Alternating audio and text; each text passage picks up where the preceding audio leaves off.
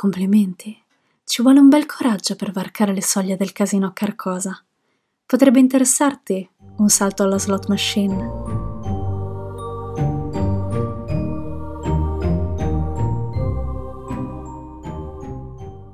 Non c'è niente di meglio al mondo di una tazza piena della propria bevanda calda preferita per arrivare indenni alla fine di queste giornate sempre più buie e gelide. Che sia tè, caffè, cioccolata, vin brûlé, quel che conta è la temperatura, quell'incantevole momento in cui il nostro delizioso nettare smette di essere lava e non è ancora tiepidino tendente al freddo. È in quella frazione di perfezione che si trova la felicità. Anche le storie funzionano così. Diventano memorabili solo quando riescono ad uscire indenni dal pericoloso ciclone che si forma quando due fronti di temperature opposte si incontrano. Una storia che cerca di far ridere ad ogni scena senza mai commuovere è una pagliacciata. Una storia che cerca di far spavento senza parlarti mai davvero dei suoi personaggi verrà presto a noia. Come dicevo in uno dei primi episodi del podcast, per me uno degli autori più abili nell'equilibrare l'orrore e l'ilarità è Grady Hendrix, che prende in giro ogni suo personaggio e crea situazioni creative pur rimanendo saldamente legato agli archetipi del suo genere. Non scrive parodie in cui ridicolizza i classici dell'horror, ma commedie in cui capitano fatti terribili.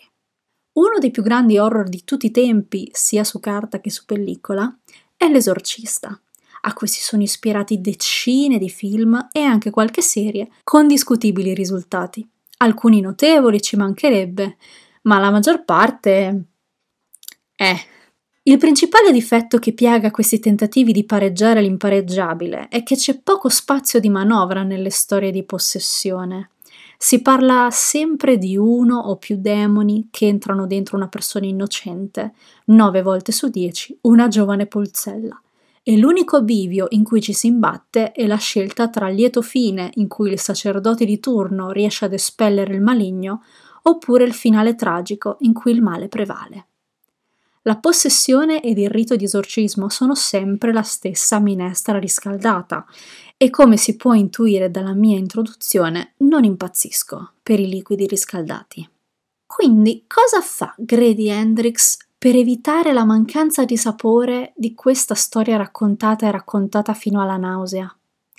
Accetta che il demone si impossessi di una giovane pulzella, ma non la relega nel limitante ambiente domestico, non fa capire nulla ai genitori e non fa risolvere la situazione ad un prete che deve venire a patti con la sua fede per riuscire a sconfiggere il male.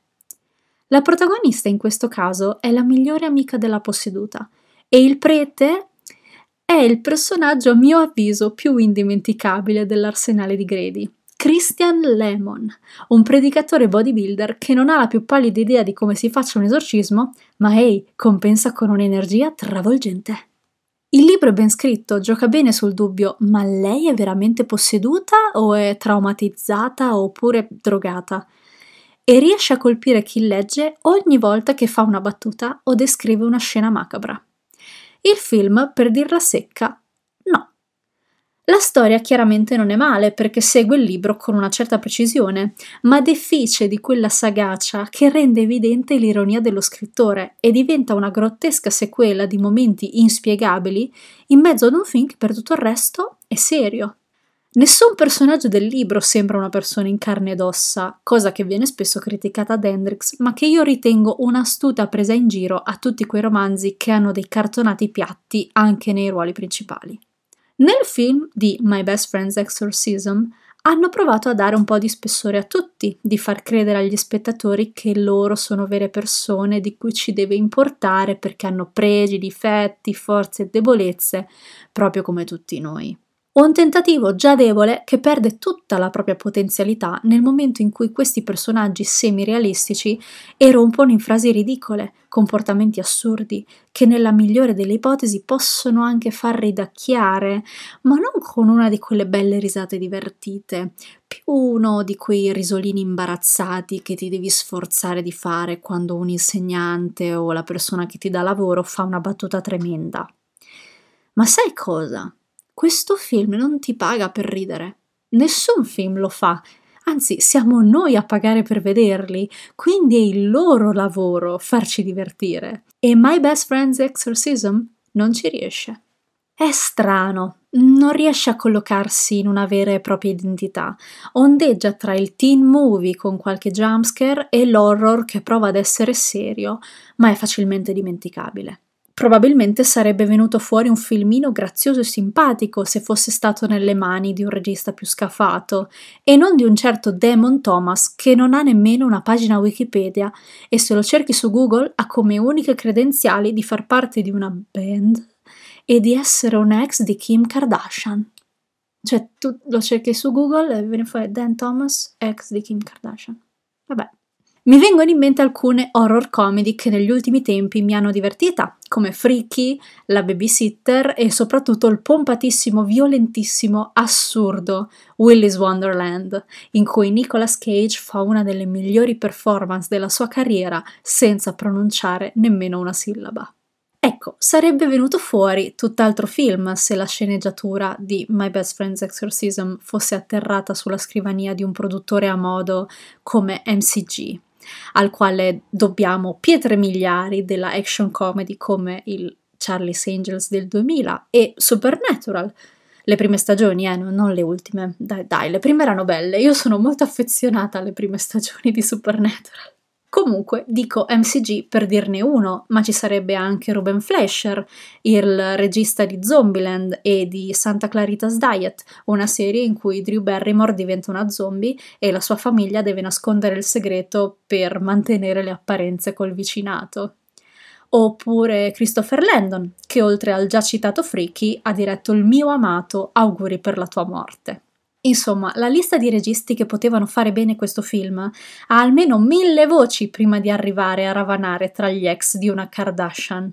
Concordo che si debba dare un'occasione a tutti quelli che la desiderino, però ecco, magari studiare regia o almeno dirigere qualche cortometraggio indipendente prima di ricevere un assegno a chissà quanti zeri da Amazon Studios potrebbe essere preferibile. Prima che mi si veda un po' troppo l'invidia, torniamo a parlare del film e dei suoi pregi. Ho apprezzato la colonna sonora, in alcuni momenti un po' troppo sfacciata, perché sfrutta alcune tra le canzoni più popolari degli anni Ottanta, tipo Take On Me, ma che ha piazzato nel momento giusto una delle mie canzoni preferite di sempre, I Think We're Alone Now di Tiffany, che potresti ricordarti come la canzone che i fratelli Hargreaves ballano nel primo episodio di Umbrella Academy. Ma quando non punta sulla nostalgia sfruttando i titoli che non mancano da nessuna playlist Best of 80s Pop, la colonna sonora originale fa il suo mestiere e le atmosfere inquietanti sono ben accompagnate.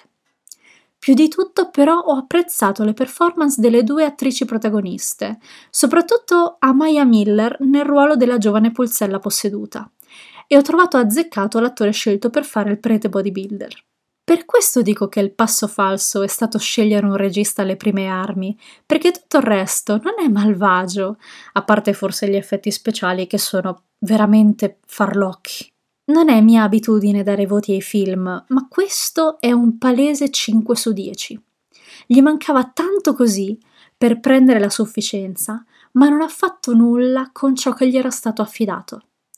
Ora capisco l'uso della frase è intelligente ma non si applica, perché un insegnante fa quel che può, ti offre tutti gli strumenti per affrontare gli esami, ma sta a chi studia impiegarli al meglio. L'horror è un'insegnante generosa, dagli albori del cinema offre a chiunque voglia apprendere ottimi esempi di come si fanno e di come non si fanno le cose e ha sempre accolto a braccia aperte le innovazioni tecniche e stilistiche. My Best Friend's Exorcism non offre niente non è memorabile, non è simpatico, non è spaventoso, non ha nemmeno un momento lampante degno di venire trasformato in un meme. Ed è un gran peccato perché viene da un romanzo speciale. Ma nonostante ciò, questo film diventerà presto uno dei titoli in fondo al sempre in espansione catalogo di Amazon Prime Video, uno di quelli che magari metti quando proprio non hai niente di meglio da vedere, di certo non uno di quelli che vai a cercare con la smania di vedere qualcosa di grandioso. Col cuore un filino triste vado a consolarmi con una tazza di tè caldo al punto giusto e ti saluto col nostro solito augurio. che la fortuna stia dalla tua parte e che la slot machine giri sempre a tuo favore.